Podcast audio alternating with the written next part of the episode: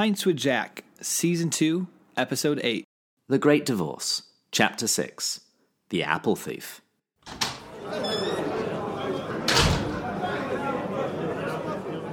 Friends, welcome to the Pints with Jack weekly podcast, where David and I have the distinct privilege of enjoying a drink together, unpacking the writings of C.S. Lewis, and discovering the truth and beauty of Christianity with you guys. We are currently in season two in unlocking the treasures hidden within our favorite C.S. Lewis work, The Great Divorce. My name is Matt, and I'm joined by my friend David, who I would wager wouldn't be able to lift even the smallest heavenly apple from The Great Divorce. You are going to be in so much trouble with my mother. You're mean. Hey, you know what? I have been incredibly kind these last few weeks because I know your mother's listening. And now you've just gone and ruined it all. Oh my goodness. Is it going to be one of those like confirmation bias where I've been great for the last month, but she's going to focus on just this one time because I was mean again? Absolutely. You're off the Christmas card list. Uh, well, I'm excited for the quote this week. What do we got? Well, the quote this week is a description of the central event of this chapter. Lewis describes the action of Ike, the bowler hatted ghost. I could see him feverishly trying to fill his pockets with apples. Of course, it was useless. One could see how his ambitions were gradually forced down.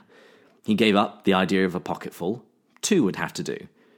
He gave up the idea of two. He would take one, the largest. He gave up that hope. He was now looking for the smallest one. He was trying to find if there was one small enough to carry. Uh, when you started that quote and you said the essential act or the essential uh, part of this this chapter, I was curious what you're going to read because I actually didn't read anything of your notes on this. And listeners, David and I switch now every week leading, and so I'm thinking to myself, all right, what did David identify as the most central component of this, and did I get it right? yes, is the answer. Glad to hear it. So I'm drinking the LaCroix as usual because of the Exodus 90. It's a delicious lime flavored sparkling water. David, what are you going to be enjoying as I painfully listen to you taste it? Well, actually, I thought I would be very charitable, which is rather appropriate given you've been rather mean already. uh, I'm actually having some ginger tea because I felt under the weather for the last couple of weeks, so I wanted something to soothe my throat. So does that mean it's charitable now that you just kind of betrayed your initial statement and admitted that it's because you're under the weather? It's only reduced it a little bit, but I still have the moral high ground. anyway, Anyway, cheers. cheers. Before we get into the episode, I am very pleased to announce that Giovanna won the Patti Callahan competition. Woo! That's exciting. It is indeed. So, Giovanna, if you message me with your address, I'll send you the signed copy of Becoming Mrs. Lewis. I don't even have a signed copy of Becoming Mrs. Lewis. Do you? I don't, actually. Oh, good. If you said yes, I was going to be like, you have a first edition Great Divorce. You have a signed copy of Mrs. Becoming Mrs. Lewis. I go to New York and I just get punished. Rightly so. Speaking of traveling, this past weekend I was in Pomona at a C.S. Lewis conference. Ah, yeah, you texted me a few things. How did that go? It was a lot of fun. Uh, I was surrounded by my people. How many? Uh, wait, what? You twos moments did you have? yeah, quite a few. I quite a few. It was it was fun. The most common question I think I asked is, "What's your Lewis story?" I just want you to know I feel cheated on right now. You could have come here. Again, this falls back on me for leaving. Exactly. But I got to meet Jerry Root, a bunch of other scholars. Uh, we also got to see an advanced clip of an upcoming five part documentary, which is called A Hobbit, a Wardrobe, and a Great War. And it's based on a book of the same title, which I actually read last year. You know, it's really sad. I have this uh, filtering software on my computer that prevents me from looking at pornography and accountability. It won't let me watch this trailer. Oh, that's so sad. I know, right? so I, I tried every single way around this. I I I, I want to watch this, but I can't. Well, for people who don't have that software installed, you can go to hobbitwardrobe.com and watch the trailer. Oh, that's a bummer. But I did look up the book, and I'm actually going to buy it. It had incredible reviews, and it seems like a fantastic book. Yeah, it was really interesting. I actually studied World War One. That was my main topic of study when I was at school, and I learned so much stuff. I did not know that. You and I have this unique friendship where it's been so concentrated around one thing. There's a lot of stuff I still don't know about you. I know a lot about our Lewis stuff, and I know a lot about our, our uh, romantic endeavors. Our respective romantic endeavors. Lack thereof, in my case. I'm curious, though, what was the high point of the conference? I think I'd probably say the Andrew Lazo talks. He was a real delight. On the first day, he gave a two-hour Q&A where you could just ask any question about Lewis. Uh, so that was a lot of fun. What did you ask him? What was the best question you asked him? Uh, the very first one that I asked, I said that we read a lot about Lewis drinking beer and port and scotch, but I never get any brand names, and I would rather like to drink something that he drank. So what did he drink? And he then read me an email that Walter Hooper, Lewis's secretary, had sent him about this particular subject. And it turns out that VAT 69 was the brand of scotch that he drank. That is so cool. Why don't we have to get some of this? I'm on it. Okay, good. uh, have you figured out is it is it purchasable? Do you have to order it from somewhere special? It does exist. I'm trying to find out now how to get it without breaking the bank. Uh, I thought you were going to say without breaking a few laws. No, no, it'll be good. I'll, I'll, I'll find it. I'll find it somewhere. Okay. Well, very cool. Well, we had some really great messages from listeners this past week. And it's fun to share them with everyone, not because we want to brag about what people are saying about our podcast. It's only about 20% of it. G- genuinely, David and I like to encourage it because if you guys hear other people sending in, we really love to get messages and not just praise. Again, that sounds really va- vain, but just messages in general of how it's impacting you in other way, other questions that you might have. We want to encourage that kind of dialogue. It allows us to realize that we're not just two people having a Skype conversation. There are actually people listening and enjoying what we're doing. Yeah, that is a very good point. It helps us recognize that there it, it builds a connection between us and you guys. Uh, social media and stuff can help with that, but these direct messages are the best way to make that connection feel really tangible. Makes us feel less crazy. Well, I still feel that usually after these, but I did say less. Yeah, crazy. good point. So this first one was from Josh, and he sent us a message, and he just came across our C.S. Lewis podcast when he was browsing through iTunes. And those are my favorite ones. Our our our winner actually of the Patti Callahan, Giovanna, she was the same thing. She told us she searched for C.S. Lewis podcast.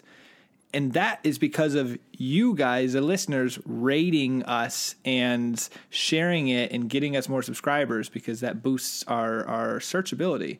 And that's you guys are evangelizing indirectly. But he said, I'm excited because this coming Saturday, I'm going to the Logos Theater in Taylor, South Carolina, and my wife and I will see The Horse and His Boy, and Douglas Gresham will be in attendance. Multiple exclamation points. I'm hoping to get an autograph and a picture with him. Needless to say, we are very jealous of Josh. Very. Actually, the guy who I interviewed in the first After Hours episode, Justin Wiggins, he's actually going to that performance as well. So if you see each other, wave. I actually looked at Priceline and thought of just buying a day flight out there because now that I'm in New York, everything is really cheap for me to get to places if it's close to an airport. I'm like, Douglas Gresham? Oh, I'm totally going. so the next one's from Rick, and he was drawing on the wartime imagery from your Christianity. He said, Greetings, fellow Christian saboteurs behind enemy lines. It's great to know you are in the foxhole nearby. what a great sentence. He goes on after that to talk about his involvement together with his son Jeff on the White Horse Inn podcast. And he found this when he went to YouTube to find Geoffrey Howard's recording of Mere Christianity. And he said, I am your biggest fan. Well done, boys. God bless. well, Rick, you have become our biggest fan. God bless to you too. Again, I think my mother is going to have an issue with that statement. Um, maybe second biggest fan. Uh, your mother is hard to please. This is where I get it from. this explains a lot. She has high standards, and I appreciate that. That's me sucking up. Uh, speaking of other amazing things, I, I saw a video on Twitter the other day by Lena Maslow. She's written and illustrated a picture book biography of Lewis about his life and how he came to write the Chronicles of Narnia. I reached out to her and she says it's going to be released in the spring of 2020. Nearer the time, I'm definitely going to try and get her onto the show to talk about it. Well, that'd be a great idea. Mm, it's it's really beautiful. Listeners, David has just been crushing the whole networking, meeting new individuals. He's like taking on this whole extroverted face of of this podcast. Explains why I'm so tired. Yeah, I get to sit behind the computer, do these recordings, and then I never deal with social media or any of that. David's out there hitting the pavement, meeting people, going to conferences. He's crushing it. Okay, let's get on with the rest of today's episode. So it's my turn to do the 150 word summary of the chapter. So cue that music. Jack arrives at a massive waterfall. He notices that a nearby hawthorn bush seemed to be behaving oddly. It turns out to be the intelligent ghost whom Lewis met on a bus who wants to export heavenly goods to the grey town. He is sneaking up to a tree with golden apples. After recovering from injuries inflicted by falling fruit, the ghost attempts to fill his pockets with the apples. But his ambitions were gradually forced down from multiple large apples to the smallest apple he could find. Even though he's bent double, he begins the torturous journey back to the bus. The waterfall, which is an angel, tells him to put the apple down since there is not room for it in hell. He invites him instead to remain in heaven and to learn to eat such apples. The ghost either doesn't hear the angel or chooses to ignore him. He continues his journey back to the bus. That's never a good sign when you're reading the summary and it's teaching me some stuff about the chapter that I'm supposed to lead. I didn't I didn't actually research. I was I I planned on you answering this question of who it said Except the bleeding charity. it said it's the ghost is Icky and Ike. Ike and I'm like I could research which one that was from the bus ride or I could just ask David who is Ike Uh, If you remember, there was that strange, innocuous fight on the bus, and Lewis then finds himself sitting next to somebody new. He's got a big bulbous nose, he's got a bowler hat, and he talks about how he's going to go to heaven and bring back some substantial goods to sell in the grey town. And that's going to make him rich, and it's also going to build community and society, because he says it's scarcity that really does that. Ah, I remember this guy now. See, this is what this is why we keep you around on this podcast. For all of the information and commentary and work. Mhm. I was going to say that and the editing and the networking and all of the other stuff. well, before we jump in though to this episode, a quick recap of last week's episode and, and how it's connecting to this one. So last week is a reminder we talked about the Episcopal ghost, and that's David's favorite one, and he did an incredible job talking about how annoying this ghost was. but a couple of the big takeaways, if we remember, there was this discussion of absolute truth versus relative truth. This this ghost couldn't accept absolute truth. He he he just needed everything to be a discussion and a debate and a theological debate. He would never accept that something could just be a given stated fact. And we see this a lot today. We see we're living in a very relativistic society. So that chapter really related to me and hit me. And I would argue accepting absolute truth is a very important step in Christianity because, as we know, David, everything you and I are talking about, whether Christianity is true, beautiful, all this other stuff, is either right or wrong. We're going to die and find out either we were dead wrong or we were partially right. But there is going to be uh, there is going to be truth, and people today don't really seem to accept that statement, and it's hard to have any sort of conversations. The other big takeaway was, and David pointed this one out, I liked it, the slow fade. I remember that that statement where he talks about, well, you know, we were just getting caught in the current and the ideas of the time, and we didn't put forth any resistance. They were swept along. They were swept along. And so that that was last week. Now, this week is going to be a, a unique chapter, rel- unlike the last couple chapters, where the bulk of the chapter is actually more about the scenery and the landscaping. So it's going to be a little bit different. Yeah, I think in this one, Lewis really wants us to feel this heavenly landscape. That's exactly right. And so, a big part of this entire book, but this chapter really jumps out, is the theme of that ultimate reality. So, that ultimate reality we've discussed already is he describes it as so beautiful, but he also describes how painful it is. And so we're going to see that in here and why is it painful? And I'm going to argue as we go through this, there's a fear that we're going to see throughout this, and our ego can really get in the way of it. So as we go through this chapter, think about fear, think about the resistance to ultimate reality, but then also pay attention to that beauty. He starts off the chapter by saying, The cool, smooth skin of the bright water was delicious to my feet. I loved that. It kind of reminds me of the comment that he made when the bus first lands in heaven and he hears a lark. Ah, yes. That was another one of those words that just jumps out to.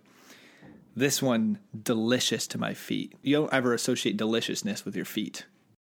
After a few hard things come, which I loved. I, I, you almost see this as he did what he could. He's not he's not substantial yet, so he walked against the river because he had some sort of substance to him. Then all of a sudden, these, this foam comes, the waves come, and he can't quite handle it, so he steps out. And I actually love that. I thought Lewis was trying to teach us a little something there. As I was reading that, I thought if they turn this into a movie today, that scene is going to be a ridiculous action scene of him diving out of the way of this foam. I, I, I, I really thought it was a metaphor for something so much more, and I thought it was brilliant that he was able to walk through it pretty decently. But there's only so much he can do. Because think of it, if he was a spirit, he'd be able to crush through that water. Mm. It would be permeable. He's not ready for this yet. Yes. And so it looked like, you know, he did what he could. He grew a bit, but then he had to get off. And he walks on smooth rocks, and he said it was easy under his feet. I, I, I believe Lewis was very intentional with all that language. But sure enough, as he's out of it, he also hears this immense yet lovely noise in a distance, and it carries him to a new place. And an important theme in this book is desire. So I think it's important to point out that Lewis is drawn to the source of this immense yet lovely noise. Yeah, that's a very good point. I didn't think of that. It pulled him, it drew him there. And then sure enough, when he when he gets there, I love again, here's another example of beautiful language. Green slopes made a wide amphitheater enclosing a frothy and pulsating lake. And he makes the lake seem alive, pulsating. So that goes back to that theme I discussed at the beginning of how ultimate reality is beautiful.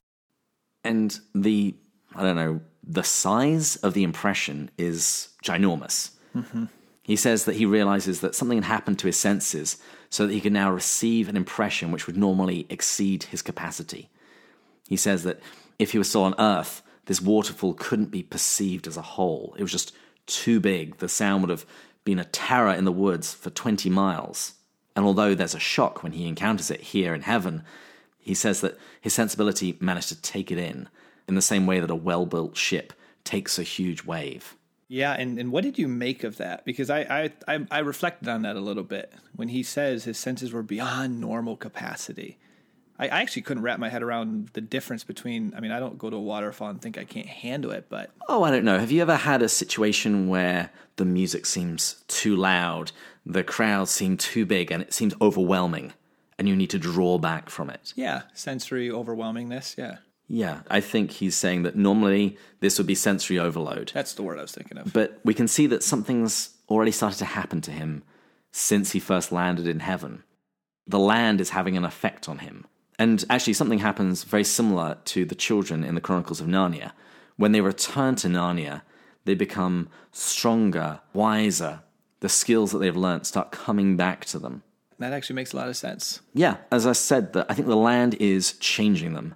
And he's going on a journey, and we see that the journey has already started to make him somewhat more substantial. He can't handle the foam of the river, that still hurts his feet, but he can perceive this waterfall your thinking is confirmed at the end of this chapter. He mentions the leaves and something else would be happy to teach you this.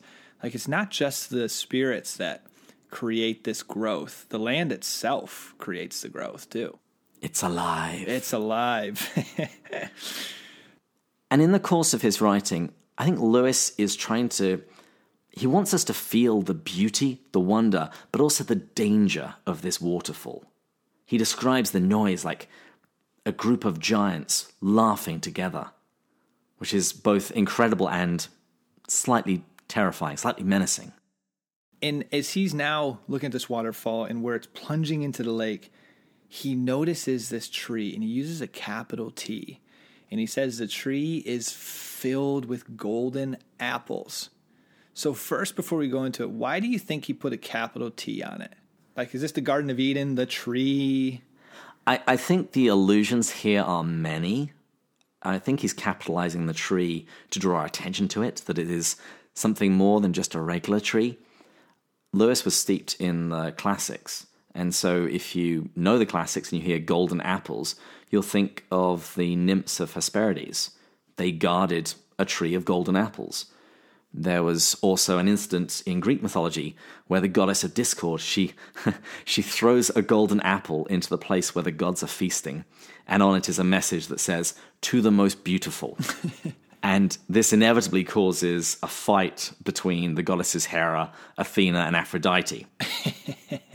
I never knew any of that. Actually, if you want to learn more about mythology, there's a really good podcast that's called Mythology, uh, and they actually went through the golden apple a month or two ago.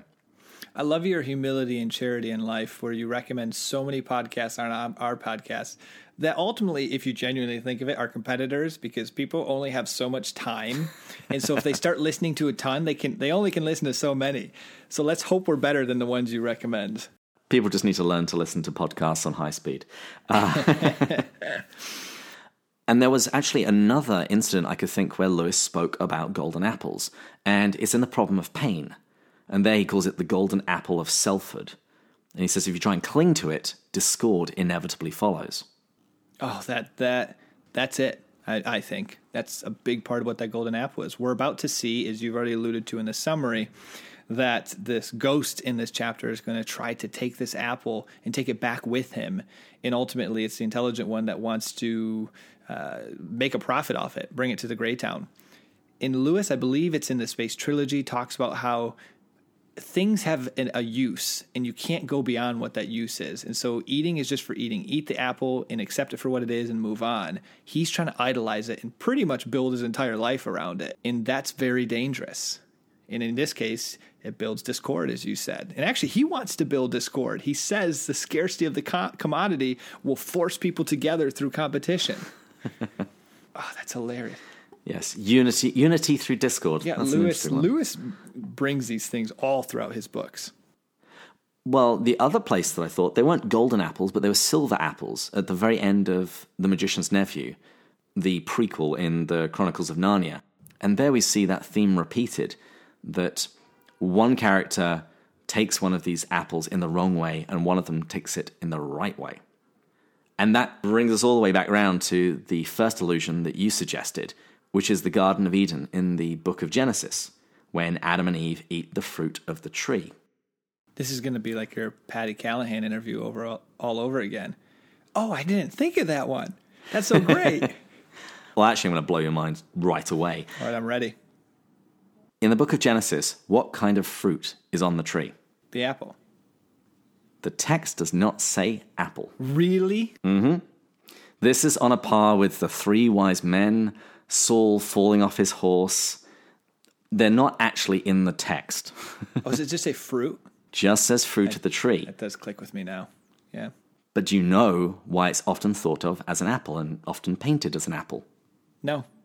How's your Latin? Awful. Never studied it. I did terrible on the SAT vocabulary section.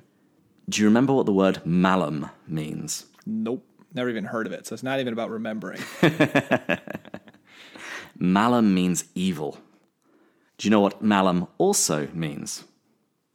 Apple. Apple. I was just going to say apple. so it was because of the common root for those two words in Latin that the fruit of the tree was often rendered as an apple. I thought you were going to blow my mind. That was just pretty common knowledge. okay, well, then let's, let's try this. So the early church fathers would often speak as though Adam and Eve would eventually have been granted the right to that fruit, but only at the right time and in the right way. But of course, they didn't do that. They didn't wait and they reached out, grasped, and took it for themselves. And that's when all the trouble happened. So, what would they argue is the right time and the right way? Basically, passing through the trial with the serpent. Ah. Mm-hmm. Interesting. And we're now about to meet a ghost who also wants the fruit of a tree and who also goes about it in the wrong way. Mind blown. I'm done. I'll take over for the rest of here. As David said, though, now we're about to see where the ghost comes in. He's looking at the tree, he sees these golden apples, and there's this commotion, this rustling that's that's uh, catches him out of the corner of his eye, and he looks over and he Oh no, no, no! Hang on, I, I have to read this. This Okay. I really wanted this to be the quote of the week, and I was actually rather than calling this episode "The Apple Thief," I wanted to call it "The Hawthorn Bush Which Behaved Oddly." Lewis describes it this way. He says, "A hawthorn bush not twenty yards away seemed to be behaving oddly." As if how is it supposed to be behaving, other than just not behaving? Uh, it, it did say uh, this this ghost, Ike. Yeah, Ike. Ike. Yeah, it said he's crouched, crouching as if to conceal himself from something beyond the bush, and it was looking back at me, making signals. So it's beha- it's it's he's just very skittish. He's very frank. He doesn't know. He's very afraid. What do you think he's afraid of? So I have a few theories on this. We've talked all about ultimate reality and how it's beautiful, but it's scary.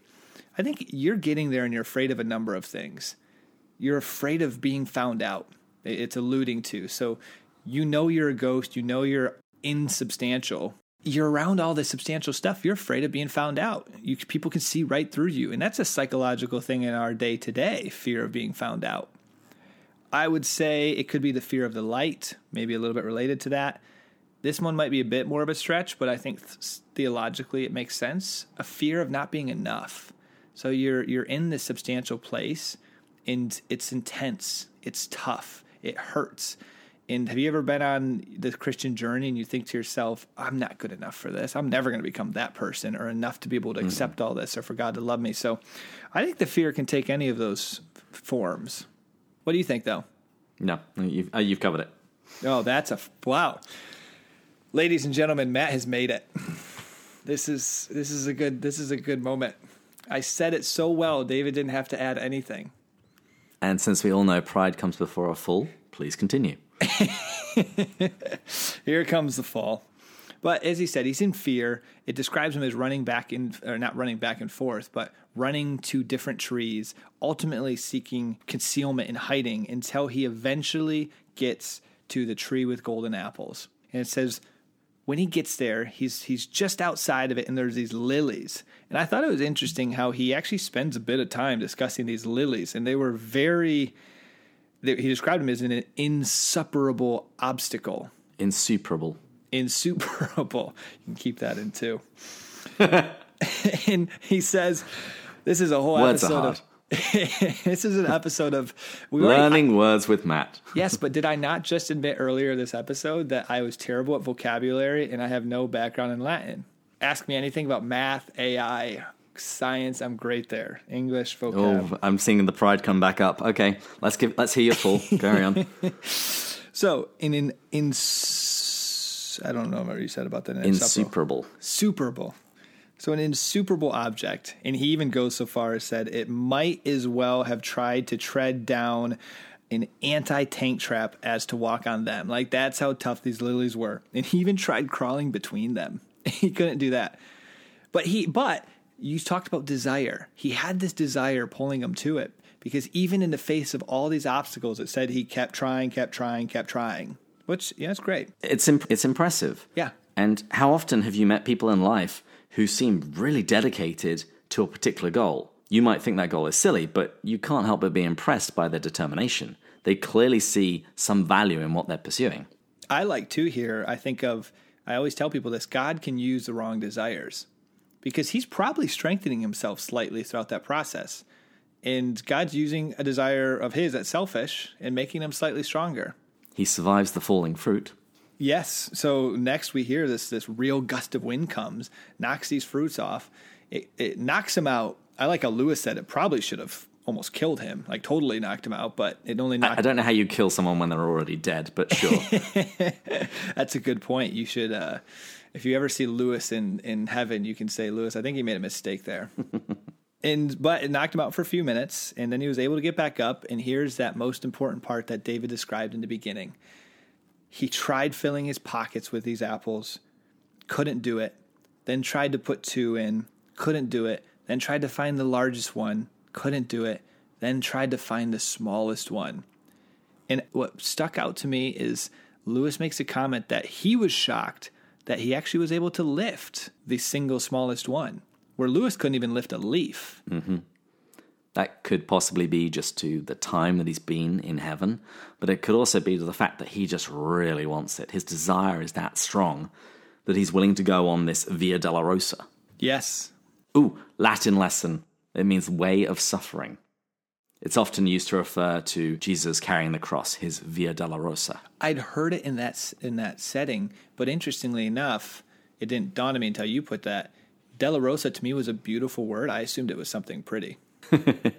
I mean, Dolorosa sounds like a rose. Sounds. I, I, just pictured this beautiful rose walk or something like that. I knew Via it was a street in Spanish. Via is like a, a street, a path. Anthrax, deadly nightshade. Beautiful words. and then he hears the waterfall speaking, which, as David already mentioned in his summary, turns out to be an angel. And it says, Fool, put it down. You cannot take it back. There is not room for it in hell. Stay here and learn to eat such apples. The leaves and the blades of grass in the woods will delight to teach you. So there you go, which I mentioned earlier, that last sentence. It mentions that the leaves in the grass want to teach you. Yeah, this is quite a shocking image. And it, I think it's also full of so much symbolism. Lewis describes the waterfall as an angel, that it's standing cruciform and pouring itself out into the lake. So it, the waterfall, this angel, is symbolic of gift, pouring himself out into this lake. And here you have this thief who wants to not give, but to take. I didn't even think of that. Heaven's desire is actually for this bowler hatted ghost to take these apples, but not like that. Earlier, when we went through all of those illusions of golden apples, you have this common theme of the fruit is meant to be taken, but in the right way and at the right time. He's trying to use the apples in a way which was never intended. You pointed that out earlier. He wants to make a profit out of this, rather than to feed on them. And when I was reading through this, I realized how ridiculous it is. He is struggling to get this apple back to the grey town. To do what? He can barely lift it. He's never going to be able to eat it. His quest is, and pun very much intended, going to be fruitless. Well played with the pun. Yeah, I don't like it when people say no pun intended. It's like, man up, own your puns. yeah, I, you know, when I was reading that, I pictured what would it be like if he actually tried to eat it? His teeth would shatter. Be like trying to eat diamonds. Yeah, that's exactly right. As I mentioned in the beginning, this chapter was different. There's very little with the ghost interaction, but there was a lot packed into this. There was an incredible description of ultimate reality through the river, through the waterfall, the way you described the angel, the tangibleness of the the apple. It was another beautiful description of that. But again, we see the difficulty of accepting this reality. We see how hard it is to lift the apple. We see how strong the current of the river can be. We see how tangible the grass is as usual. The wind was so strong it knocked the apples down on top of them and knocked them over. This is a great metaphor in all of our own spiritual journeys. For me, accepting Christianity and the teachings of Christianity took time. And I would encourage any listeners who are on this journey if someone had told me I was going to believe all I believe now five years ago when I was really starting to take it seriously, there was a lot I disagreed with, and I was fine being uh, in this disagreement state because I couldn't go from zero to 100. I went from zero to 10 to 20 to 30, and God was slowly unpacking and revealing truth to me in the same way we see it in the Old Testament and the New Testament. Revelation happened over time. And so I, I, there's a lesson here for all of us to recognize that reality is hard. We're going to be afraid of it. There's going to be things that we, we don't want to accept because it asks a ton of us. Our egos are going to resist it. And that's okay. Don't ever let that discourage you from the journey. Just keep moving forward, keep making the next step. The grass will get easier and easier under your feet. The apple will get lighter. Eventually, it'll start tasting sweet, and you'll look back and you'll be like, wow, that was incredible. I'm glad I went on that journey. But know one thing this transformation will not happen without grace. That's all throughout this book and, and prevalent in every single chapter. If you aren't coming to prayer, silence, solitude, depending on your denomination, the sacraments, you need that grace to be able to handle and experience and continue this transformational process within. And the only thing I would add to that from this chapter. Oh, he's going to have to add something. Shoot. I thought I was going to get two in one episode. I'm going to end with scripture, so that's okay. Okay, that's fine. Uh, some things need to be done in the right way at the right time. Remember, we've spoken about sin and evil and how it's a distortion. It's seeking something in the wrong way at the wrong time or to the wrong degree. In this chapter, we see the, the capitalist the bowler hatted ghost, the intelligent ghost. He wants these apples, but he doesn't go about it in the right way. Like our first parents, he wants to take them, he wants to steal them. And what Christianity says is don't approach it that way. Come to God and accept what he wants to give you as a gift. So I actually wanted to read from Philippians 2. Actually, I got another Latin phrase for you. This, this section of Philippians 2 is called the Carmen Christi, which is Latin for the hymn of Christ. Wow. I've never heard something described that way in Scripture. I am incredibly intrigued with what this verse says. Well, it's an early Christian hymn that St. Paul is quoting in Philippians. Just in the same way that if you were preaching to a congregation and you wanted to talk about God's gratuitous goodness, you might say, Amazing grace, how sweet the sound that saved a wretch like me. You would quote a song that they know. Well, St. Paul does that in Philippians. He quotes the Carmen Christi. When he's exhorting them to humility, he says, Have this mind among yourselves, which was in Christ Jesus, who, though he was in the form of God, did not account equality with God a thing to be grasped. Think of Adam and Eve there, grasping at the fruit. Jesus doesn't do that. Paul says, He emptied himself, taking the form of a servant, being born in the likeness of men and being found in human form, he humbled himself and became obedient unto death, even death on a cross. And it's as a result of all of this that God raises Jesus from the dead and gives him the name which is above every name. And this is the attitude that we need to have when we come to God. Not reaching out, grasping, and taking, but with our hands open for whatever gift that God wants to give us that will help transform us from hellish creatures into heavenly ones. Mm kenosis to theosis. Bingo. I don't want to ruin that by making a plug of our Heavenly Hellish Creature video that's doing so great. Everyone, please go and watch our Heavenly and Hellish Creatures video. It's really good. It's a step above all the rest in terms of the, the, the people making it to the end. People like that one. Wow, you know what we've all been waiting for, David, though, is for Matt to shut up and to David to read the haikus. Once again, I've got a few. I wrote three haikus for the bowler hatted ghost. Supply and demand, Keynesian economics. Let's turn hell around. Finding goods to sell, heavenly goods to bring back, to brighten up hell. Those golden apples, if I can just pick them up, I'll make a quick buck. Mm, nice work with the rhyming there at the. Uh... Thank you very much. yeah, I like that. And I actually also wrote one for the waterfall, for the angel. You fool, put it down. You can't take it back with you. Hell is far too small. That's the best because I didn't talk about it at all in this episode that hell is far too small because there's going to be another chapter that really addresses that. But that is just a great point in this entire book that's going to come up. Completely agree. Well, for all the listeners, as usual, we encourage you to contact us on restlesspilgrim.net or our, our website, pintswithjack.com please message us on Twitter or Instagram at Pints with Jack. We want to encourage everyone to keep going to the YouTube video. Our subscribership probably grew 30% over the last week, week and a half, which is great, but it's still way below the podcast. And we've got some grounds to make up here. Share the videos. Our most recent was Heavenly and Hellish Creatures. It's a great video, if I say so myself. And very relevant to the Great Divorce. Very relevant. And again, please like, please uh, rate this. Please leave us a review. That's actually really helpful for evangelizing. That's how we have individuals like Josh just doing a Google search or an iTunes search or however he did it and stumbling across the podcast. But until next week, further up and further in. Cheers. Cheers.